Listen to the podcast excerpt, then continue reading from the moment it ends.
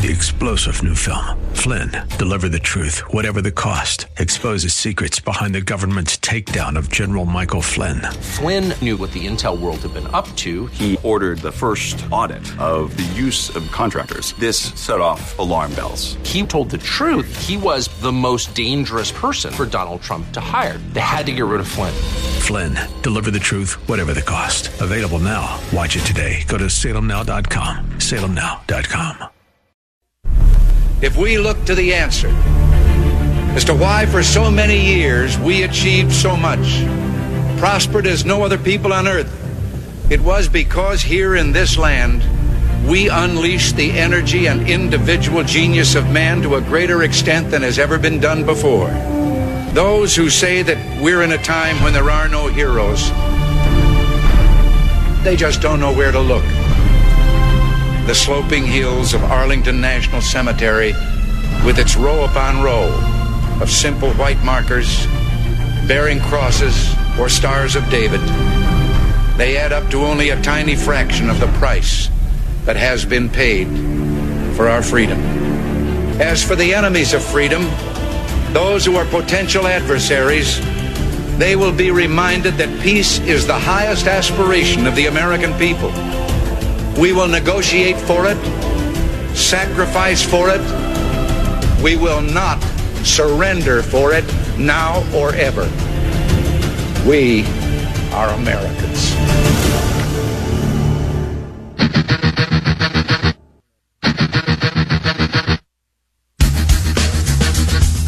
This is the Bob Frantz Authority on AM 1420. The answer. Yes, indeed it is, and a good morning to you. Thanks for joining us. It's seven minutes after the hour of nine o'clock on a free for all, but not really Friday on AM 1420. The answer. The 16th morning of the seventh month of the year of our Lord 2021. Free for all, but not really, as I say, and I apologize in advance for that, but I'm just telling you, the news is flying at us faster than ever uh, on a daily basis. It really is. It's it's it's a bear trying to manage everything right now, and I've got guests uh, all over the place who are very important, who have very important things to share with us that we're going to be talking about. So the opportunities to call in today again will be somewhat limited, but I do really want to hear from you when you can. All right, and again, it's it's just a matter of pick and choose. Have the number saved on your on your phone.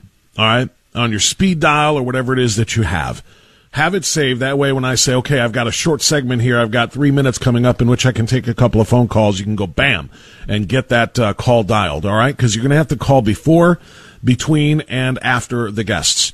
Here are the guests coming up at 935. Former chief of staff for Donald John Trump, the 45th president, also a former congressman, also the co-founder of the Freedom Caucus with Jim Jordan. I'm talking about Mark Meadows. Mark Meadows is going to be joining me uh, coming up here to talk about uh, the president's return to public life by way of several rallies and a lot of interviews, including the one he did with me. And he's also going to talk about. Uh, uh, President Trump's chosen representative, uh, or would be representative rather, to boot Anthony Gonzalez from uh, being the uh, rep for District 16, Max Miller. Uh, so Mark Meadows is going to join us because he worked, obviously. Max Miller worked for him in the Trump White House, uh, with Meadows, of course, being the chief of staff, so he knows him a little bit. So we're going to talk to him about President Trump, about 2024, if he thinks President Trump is going to run, because President Trump said he knows his answer. He has said he said it on the on the uh, rally stages. He has said it in interviews subsequent to the rallies that he knows his answer, but he's not going to announce it yet. I think almost everybody thinks that's going to be yes, but we'll see what Mark Meadows has to say at 9:35 at 10:10. We'll get uh, commentary from Christina Hagan, former Ohio State representative, on a number of issues, as we always do on Fridays. We bumped her to 1010 because 1035 was the only time available for uh, Jeffrey Parks. Jeffrey Parks is a surgeon at University Hospital, and he is a critic of the thin blue line flag that was flying in front of the police station in Solon. Um, his criticism of that flag, it is believed, uh, is part of what helped the mayor make the decision to take it down. And that, of course, has stirred up a lot of controversy in Solon and across Northeast Ohio since that went down earlier this week. He has agreed to come on with me today and discuss why he felt that flag was inappropriate to fly in front of a police station. Uh, and again, I know this has been a source of a lot of discussion and controversy. I feel like we need to go because almost everybody I've heard from, almost everybody is really angry that the flag had to come down because they're police supporters. Uh, nobody's talked to the quote unquote other side. They've been critical of the mayor. I have. Nobody's talked to the other side, the people who say they want it down. And uh, Jeffrey Parks is one of them. He wrote a very impassioned two page post on the Solon soundboard page on Facebook explaining why he wanted it down. And uh, I want to ask him about that coming up at 1035. I think you're going to want to hear that conversation. So Mark Meadows, Christina Hagan, and UH uh, General Surgeon uh, Jeffrey Parks are guests today. And again, you can be a part of the uh, conversation in between, before, and after those interviews. All right. Uh, as it is 11 minutes after 9 o'clock, I think it's time before we start the news of the day with our pledge of the day. Please, Patriots, stand. Put your hand over your heart. Face your flag if you have one. Liberals, leftists who hate this country and believe in Marxism, who hate American capitalism and prefer Cuban communism. Go ahead and take your knee. Go ahead and mumble under your breath about how bad this country is. Go ahead and pledge your allegiance to the National Football League, who thinks that this country is made of two different races. That this country has a regular national anthem and a black national anthem, and will begin playing both this season. Yeah, you can tell I'm a little fired up about that. But go ahead and take your knee, America haters, as we play. I pledge allegiance to the flag of the United States of America and to the republic for which it stands, one nation, under God, indivisible, with liberty and justice for all. All right, you know what I just did? I just talked myself into starting with that story, which is not the story I was planning on starting with. I, am just, I, I, look, I have been a football fan my entire life at every level. I, I live, eat, breathe, and sleep football. When I started my radio career 24 years ago, it was in sports radio because I love football. I played football in high school. I was a state champion twice. I played college football. My son, I coached my son playing football. He now plays college football. And uh, I love football. I want so badly to be able to go back to watching football at the professional level. And they won't let me. They simply refuse to allow me to come back because the NFL has decided wokeness. The NFL has decided that social justice. The NFL has decided that division is the way to go. Now we know that ever since the Colin Kaepernick flap started, the NFL has been in the middle of a lot of this stuff between patriotism and the playing of our anthem and rights to protest and rights to protest the flag and right, quite frankly, to urinate on the tree of liberty that had been watered with the blood of patriots for centuries. That's what the left started to do. And the National Football League, because largely, even though they've been kind of starting to lean that way in 2018 and in 2019, this past season and this past, because of this past summer, the summer of racial reckoning because George Floyd overdosed on fentanyl and then was underneath the knee of an idiot for nine minutes. Suddenly, the NFL said we're full on with the uh, uh, diversity, inclusion, and equity nonsense. They're full on with the black national anthem and social justice messaging. So they are going to essentially declare that there are two Americas. There's a white America, and we'll have your your national anthem, and then there's the black America that does not believe in the American national anthem or the American flag. We'll play one for them too. This is an outrage. And I can't say it loudly enough. It is an outrage. It's not the only outrage going right now, but this one just struck me yesterday so hard because I was starting hoping I could get back to watching pro football. I I, I completely uh, avoided the NFL all last season. I boycotted it my own little private way. I wouldn't watch it. I wouldn't watch highlights of it. But then I got taken in in the playoffs when the Browns made the playoffs for the first time in an eternity and then actually won a playoff game. And then the other side of the story was Tom Brady winning his seventh ring for the for the um, 49 or for the 49ers for the Tampa Bay Buccaneers. So I I went ahead and watched the Super Bowl. And so, you know, I was starting to creep back because again, football's been in my DNA forever. And I was hoping that this year maybe things would start to die down. They would stop with their social commentary and just let football be football again. But nope. The NFL in introducing a campaign last month during quote unquote Pride Month, uh, started running commercials online declaring that the NFL is gay. The NFL is gay, the NFL is trans, the NFL is basically rainbow warriored, rainbow mafiaed. And I'm trying really hard, just uh, they're just nodding to the to the moment. It's Pride Month, blah blah blah. I'm trying to just ignore the nonsense because again, Sexuality has nothing to do with pro football any more than race or social uh, circumstances do. I want football to be my escape from those things. I'll watch the LGBT rainbow mafia start their wars from mon- uh, Monday to Saturday. I'll watch the, the lies about Black Lives Matter and their pro Marxist movement and their critical race theory dividing uh, people in this country and teaching children to hate this country, to believe that's a system, that it's a systemically racist and oppressive country. I'll all do the, I'll do all of that Monday through Saturday. On Sunday, I want to forget about all of that and watch football. And now I can't. Front Office Sports reported this week that the NFL has planned to make it a prom, uh, make the quote unquote black national anthem, a song called Lift Every Voice and Sing, a prominent part of big league events. The NFL is allowing social justice phrases like end racism to be painted in the back of teams' end zones.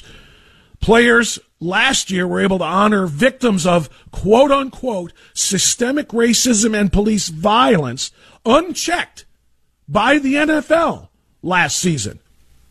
Unchecked. In other words, they got to put the names of people who were in no way, shape, or form victims of police racism on their helmets and on their shoes. People like Michael Brown, the career uh, criminal thug who tried to murder a Ferguson, Missouri police officer and who was shot in the course of doing so. They get to put his name on, on helmets and on shoes and so forth. And several others who had absolutely no, nothing to do whatsoever with police racism or, or systemic police violence or whatever they want to call it. Now, let's up the ante a little bit. The national anthem is usually only heard before early season games or some primetime games on television. Also at the Super Bowl and in the NFL draft. Lift Every Voice and Sing was played before the Super Bowl this past year in January or February and before the draft uh, in April.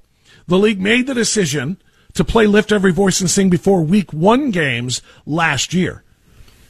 And now Roger Goodell, the NFL commissioner, says we, the NFL uh, National Football League, believe Black Lives Matter. I personally protest with you and want to be a part of much needed change in this country, et cetera, et cetera, et cetera. In other words, bowing and kowtowing to the movement of the moment.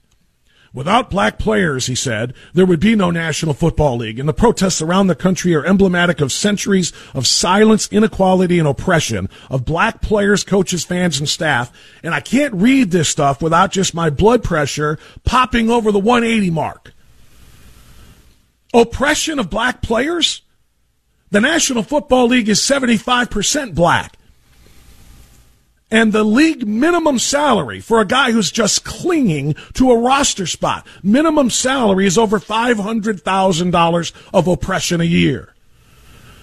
The league's average salary is millions of dollars a year. The league's highest salaries paid to almost exclusively black players are tens of millions of dollars of oppression a year. Stop telling me about how terrible life has been in a free market capitalist society that allows people of all colors to rise up and use their talents and to earn themselves millions of dollars of generational wealth. Stop trying to tell me that the United States is half white and half black and therefore needs two anthems. We are not African American. We are not Caucasian American. We are American American. And there is only one American American anthem. And that is the Star Spangled Banner, our national anthem that is written for all of us, that is said for all of us. Because there is nowhere on this earth other than the nation that flies the American flag and plays that American national anthem that allows people who are of color, as they are termed today, to survive and to thrive like they can in that nation. None. I would urge every person who wants to hear a separate black national anthem played before national football games to go to another country and find the opportunities that are there for black people that exist as well as they do here in the United States of America. If you think there should be a black national anthem, go find an all black nation where you have the same opportunities that you have here. White children, black children, brown children, children of all ethnicities have glorious opportunities here because we are not a systemically racist or divided nation. We are a systemically opportunistic nation. A nation that gives everyone the opportunity to not only survive, but to thrive and to pursue a dream that doesn't exist in any other country. Roger Goodell, NFL owners, NFL general managers, NFL coaches, NFL players and since I'm going to say it, I'll expand it to all of the other sports and all of the other uh, people in the entertainment industry and Hollywood, in music. I will ask all of you this question. Have you ever heard anybody talking about the French dream? How about the Swiss dream? How about the Cambodian dream? How about the Russian dream? How about the Spanish dream? Has anybody ever said to you, the Nigerian dream is what we are striving for? Has anybody ever said, I want the Australian dream? Those phrases don't exist. The only phrase that exists is we want to pursue the American dream. And that's because the American dream is available to everybody of all colors. And the National Football League damn well knows it. And I've had enough of the denigration of my country to the point where they're taking away the things that I enjoy. I enjoy football, but I revile the National Football League. It's 923. We'll be back.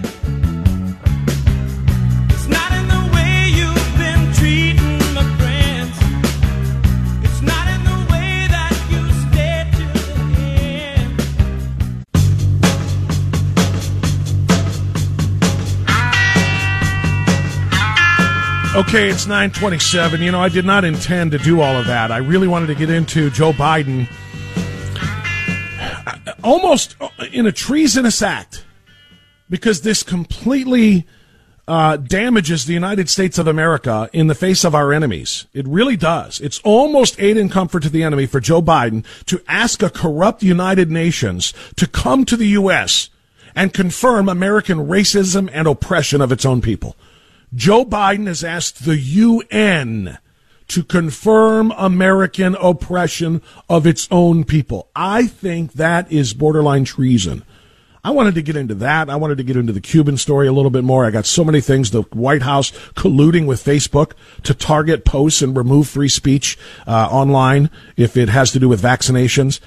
There's so many things I want to get into, but I just really am flummoxed over this uh, this uh, National Football League thing. Look, my son is a Division One college football player. Now he's a freshman. Uh, and his freshman year is getting off to a rough start because he's got mono.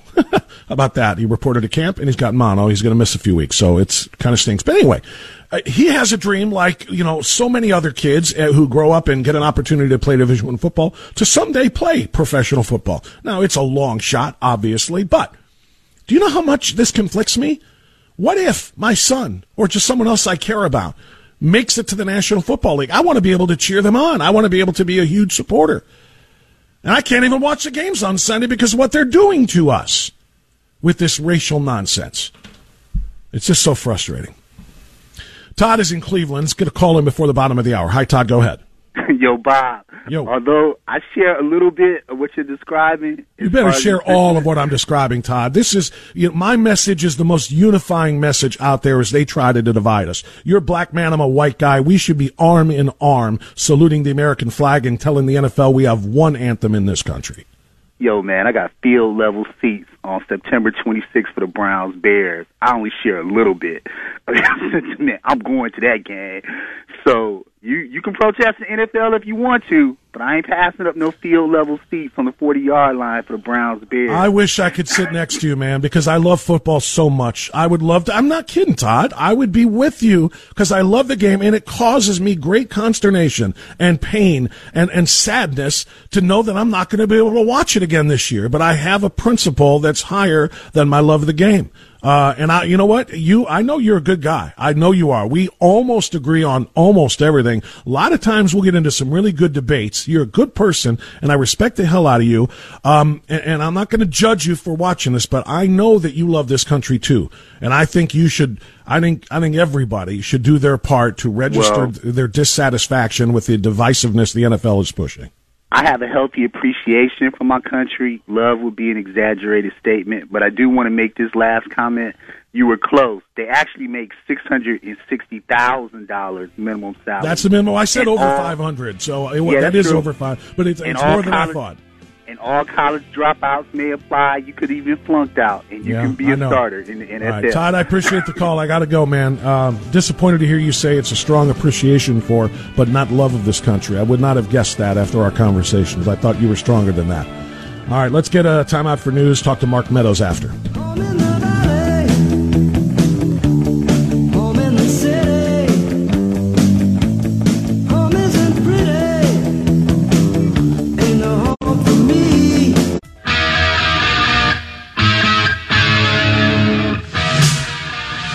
Question for Bob? A comment? A complaint? Hit up the Authority message line. Call 216-525-1806 and make your voice heard. That's 216-525-1806. Call the Authority message line. All right, 936, we continue. Good Friday to you. Thanks for being with us. want to welcome out of the program a very special guest. He is the former chief of staff for the 45th President of the United States. Prior to that, of course, a highly respected uh, U.S. Uh, representative from North Carolina's 11th Congressional District. And he was the co-founder, along with our very own Jim Jordan, of the House Freedom Caucus. Mr. Mark Meadows joining us on AM 1420. The Answer. Mr. Meadows, good morning. How are you, sir? Good morning, Bob. It's great to be with you and all the listeners there in the uh, greater Cleveland area. Yeah, well, it's it's great to have you. You know, uh, your role as uh, chief of staff for President Trump at the end of his term, the uh, last year and a half or so of his term, gives you really great insight into the mind of the man. And I tell you what, this is what everybody wants to know, Mr. Meadows. I'm gonna. Uh, I actually got to interview your former boss, uh, President Trump, uh, about two weeks ago, and I asked him about his plans for 2024. He was a little coy, but here's what he said. Well, I'll tell you this. I think you're going to be very happy. Uh, I feel great. We have tremendous support in the polls. Uh, I've never had support like I have now. I've never had support like I have now. And in the Republican Party, when you get a 95 and a 96 approval rating, you know, it's great stuff. It is great stuff. He had great stuff at CPAC as well in the straw poll. So, Mark Meadows, what are, what is your insight on into the uh, decision making of former President Trump about 2024? Well, I I get the privilege of not only of working uh, working for the president uh, in uh, his last year in office, uh, uh, may I say, maybe his last year in office uh, from a temporary standpoint. And uh, and and honestly, I get to talk to him on a regular basis. Talked to him three or four times yesterday. Uh, he's obviously the one that has to make any final decision on whether he's going to run. But I can tell you this: uh, I am I am getting prepared.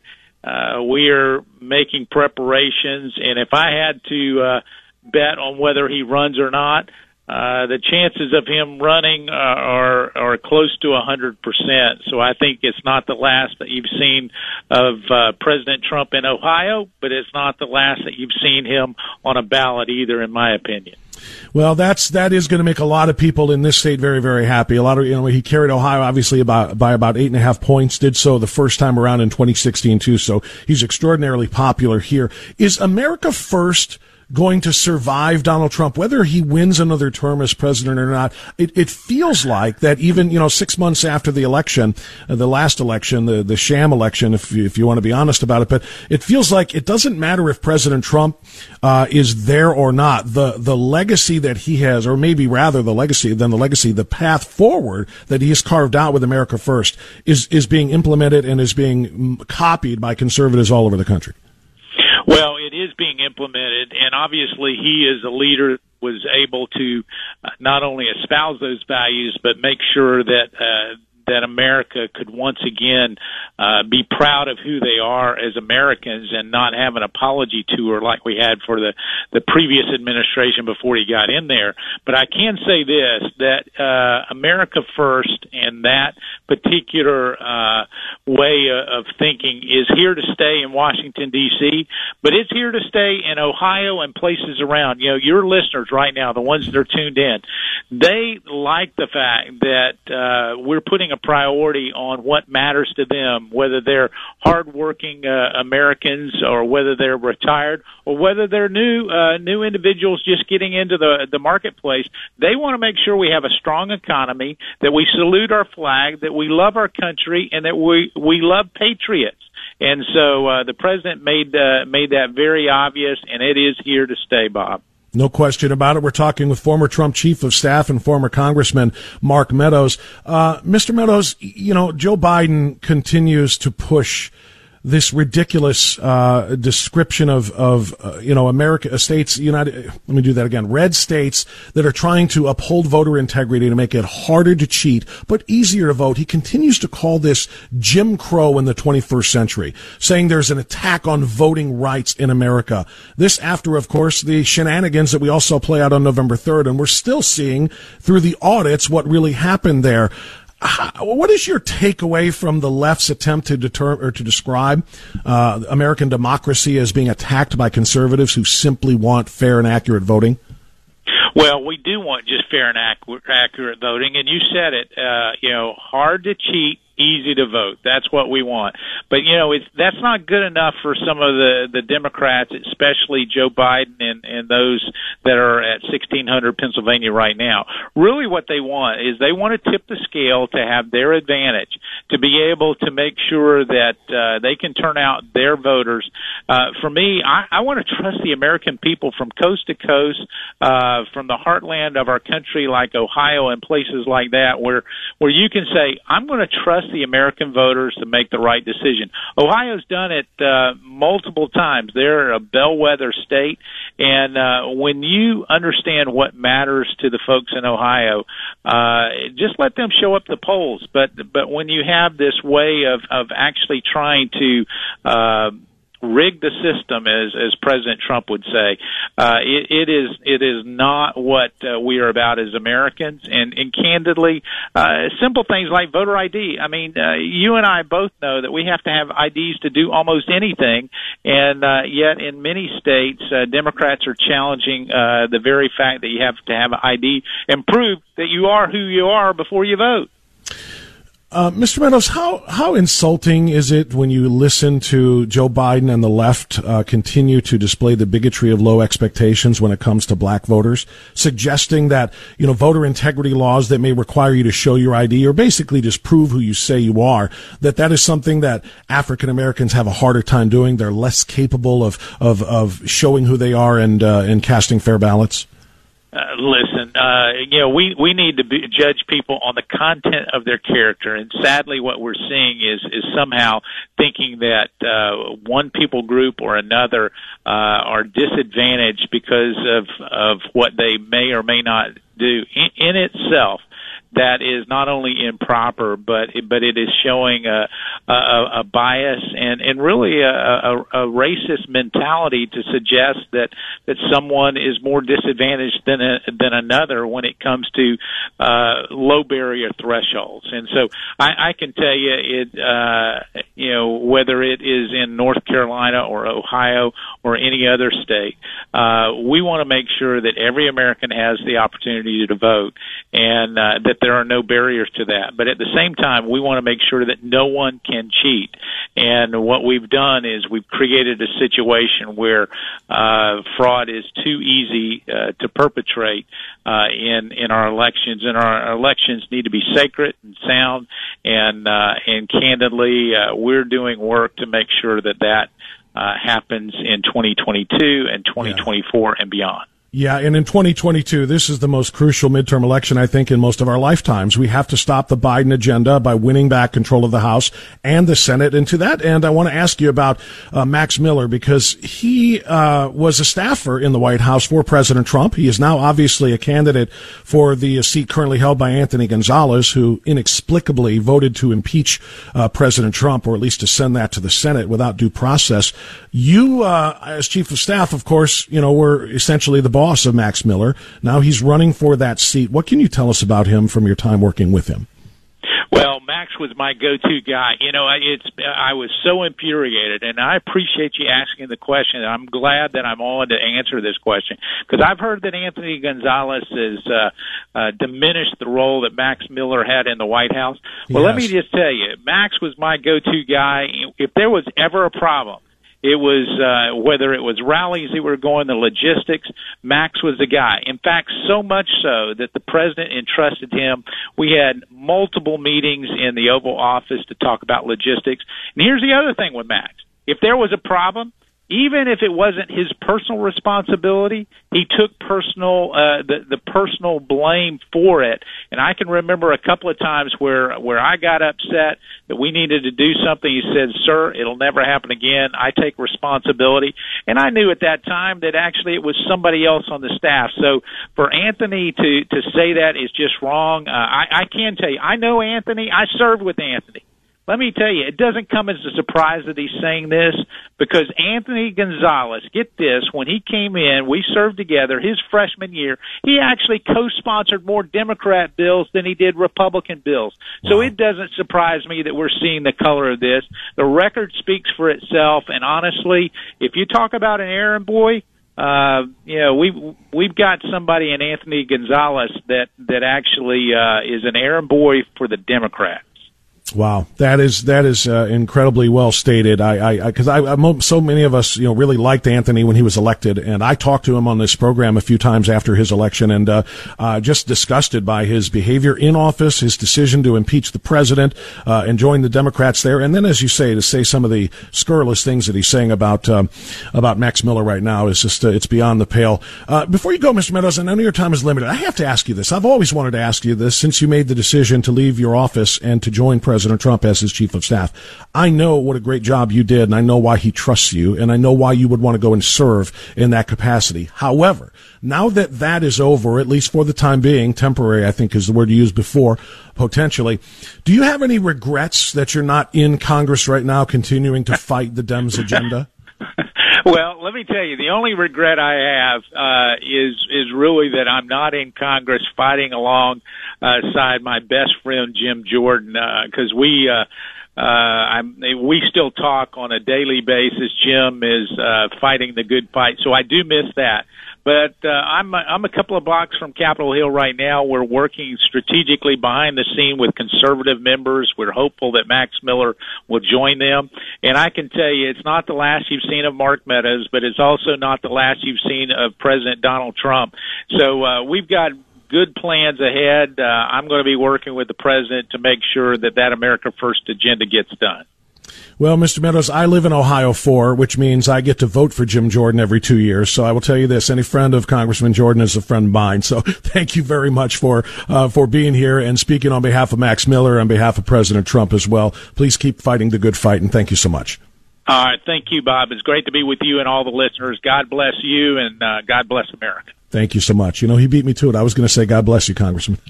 uh, former Congressman and former Chief of Staff. Uh, Mark Meadows is every bit the fighter that Jim Jordan is. You know, we talk to Jordan every Monday on this program, as you know, and I have for the last, what, five years, every Monday, and we get real answers from Jim Jordan and we love him.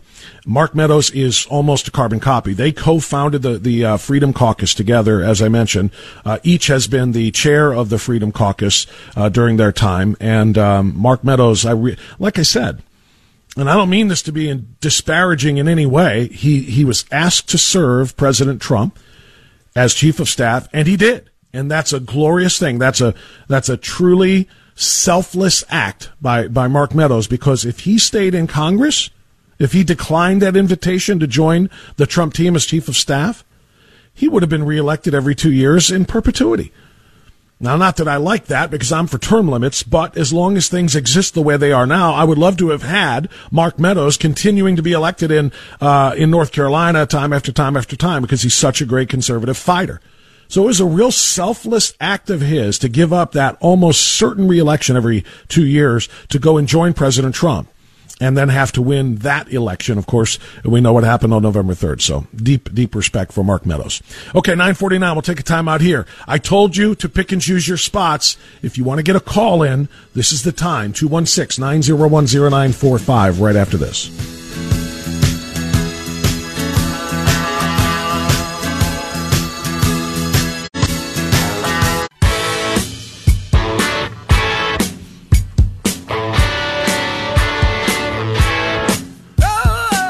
Okay, 953. We continue on this free for all Friday. I got time for a couple of calls right now, but you got to make them quickly. 216 901 0945 or 888 281 1110. Mark Meadows is terrific. Um, and by the way, if you didn't know what he was talking about in the uh, part of the conversation where I asked him about Max Miller, because he worked in the, you know, in the Trump White House with Max Miller. And, you know, and I say this with a lot of respect for Max Miller. Uh, that does not mean, you know, um, I'm disparaging anybody else in the race except for the, the incumbent, Anthony Gonzalez. I like Max. I also like Jonah Schulz. What I don't like is Anthony Gonzalez sitting in his um, seat in Ohio 16, disparaging Max Miller by calling him an errand boy, saying that he did nothing and offered nothing of substance uh, to the Trump White House. Because the flat fact of the matter is, Anthony Gonzalez was not in the Trump White House. He was in Congress. Mark Meadows was in the Trump White House. And in fact, he ran the Trump White House. He was the chief of staff in the Trump White House. So if anybody knows what Max Miller's responsibilities were and how well he carried them out, it would be whom? Would it be Mark Meadows or would it be Anthony Gonzalez? It's obviously, uh, you know, Mark Meadows and Anthony Gonzalez is trying to stem the, the tide of, uh, you know, of anger and, and disgust with him among voters in, in Ohio 16 by attacking Max Miller, who is President Trump's endorsed candidate. You know, Anthony Gonzalez is in, is in some serious trouble, as he should be. Anthony Gonzalez voted to impeach President Trump without due process. It was, it was one of my, you know, it's funny. I had an interview.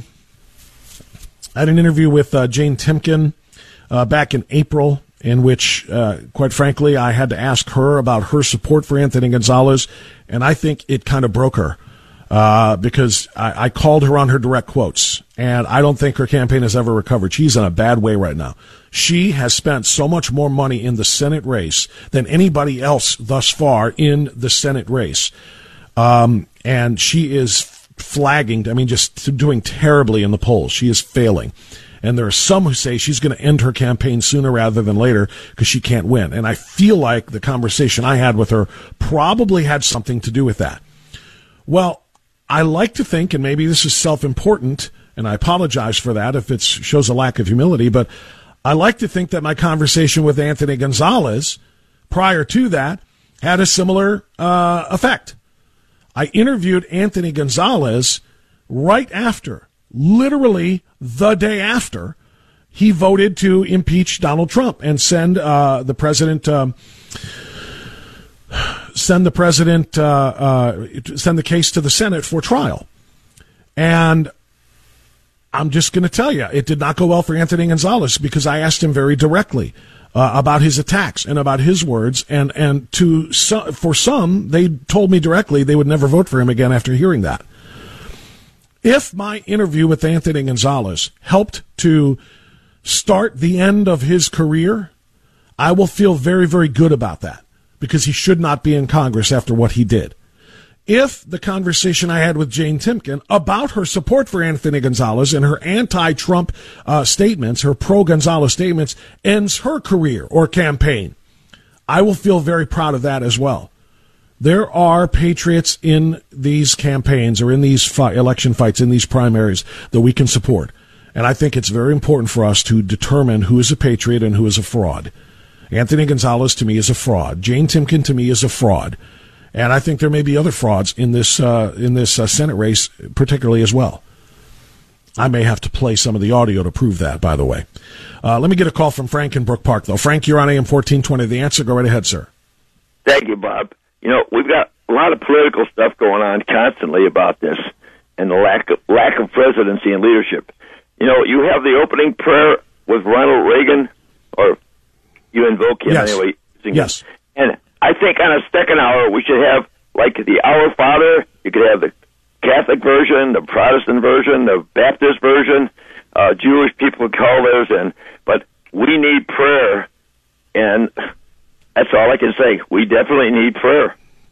Well, you- Yeah, we do, Frank. I don't disagree, and that's the saddest part about this because prayer is becoming uh, more and more infrequent. It's being frowned upon. We know that God has already been kicked out of schools. Now He's been kicked out of a lot of public places through, um, quite frankly, evil leftist legislators and judges who are removing our religious liberty. We can't pray, Frank. We can't. We can't practice our faith, which is probably the only thing that could save us, because they have taken away our religious liberty to do so, saying we must bow to secularism, we must bow to transgenderism, we must bow to wokeness. Um, you know, we can we continue to see this. Judges kicking teachers out of classrooms, or rather, re- refusing to restore teachers to their classrooms after they've been kicked out for refusing to use nonsensible uh, and inaccurate pronouns to describe people who have psychological conditions. Um, you know, so basically saying, look, my faith tells me to uh, refer to these people accurately and not as to the abominations that they want to scientifically create. And the judges are saying you can't do that. Your faith doesn't count. So we are increasingly in a state of affairs where our faith is being attacked and our ability to save ourselves through faith and through our prayer is being limited as well. So you're right to call for it, and I thank you for the phone call. You're right to call for more prayer. Um, it may be the only thing that is left to save us. And I hate to say this, I really do. You know the old saying in the military about there's no such thing as an atheist in a foxhole? Because when your life is on the line, the last thing you have to resort to, even if you're an atheist, is to say, in case there is a God up there, uh, God, please save me. I feel like we're in foxholes right now. I do. The only difference is there are atheists in these foxholes. There are people who are watching this country burn and watching us really come to the edge of Lord only knows what kind of, of destruction. And um, rather than, than our prayers being offered together, there are there are people who are saying, "No, keep your mouth shut in this foxhole." That's a sad state of affairs. Okay, 10 o'clock. We'll get news now. We're going to come back, uh, and we're going to talk to Christina Hagan about a whole host of issues. Looking forward to her commentary next on AM 1420 The Answer.